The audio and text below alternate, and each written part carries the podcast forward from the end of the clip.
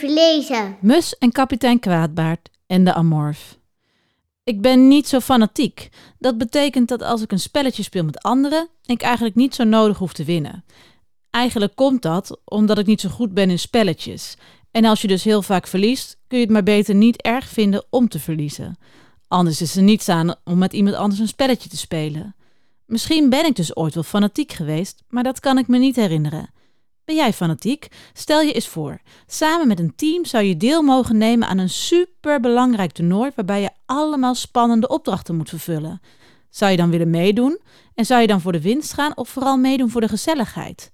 Misschien dat zelfs ik dan nog wel graag zou willen winnen, vooral omdat ik met anderen in een team zou zitten. Maar wat zou ik doen als zo'n toernooi niet alleen spannend zou zijn, maar zelfs gevaarlijk? Hmm, dan wordt het opeens weer een heel ander verhaal. In het derde boek van Mus en kapitein Kwaadbaard, dat Mus en kapitein Kwaadbaard en de Amorfe heet, maken we kennis met een prachtig schip dat helemaal van glas is gemaakt. De kapitein van het schip Nero nodigt Mus en de bemanningsleden van de Cobra uit om mee te gaan naar Paracela, een drijvende stad in de oceaan. Op dat eiland zal het Tetra-toernooi plaatsvinden, waar verschillende schepen, en hun bemanningsleden uiteraard, het tegen elkaar opnemen. Dat toernooi is echter niet helemaal zonder gevaar. Sterker nog, het kan letterlijk levensgevaarlijk worden. Mus twijfelt. Is het wel verstandig om mee te doen aan een toernooi dat zo gevaarlijk is? Wie ben je? vraagt Mus, die haar lokken naar voren laat hangen om haar rode wangen te verbergen. Mijn naam is Nero, maar dat weet je al. Mijn vrienden en ik komen van het eiland Scala, niet heel ver van hier. We waren op pad met de Amorfen toen we jullie tegenkwamen bij de kraken. Ik zag iets glinsteren aan de horizon. Goed gezien. We zijn jullie gevolgd omdat ik hulp nodig heb. Nero trekt een kleine koker van zijn riem.